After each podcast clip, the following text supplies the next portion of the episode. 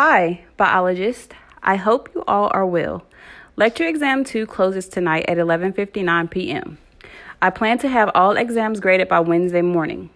Stop by during office hours if you have questions. Remember, my office hours are Monday and Wednesday, 7 a.m. to 9:30 a.m. this week.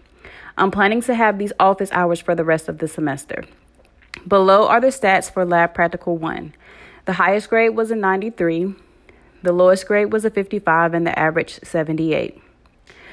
For the fermentation in yeast lab, we should expect sucrose to yield the greatest gas exchange. I realize that glucose is marked in the respiration and fermentation lab SoftChalk.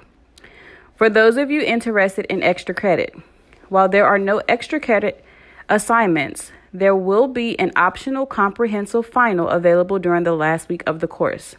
This grade will replace the lowest lecture exam grade, if higher.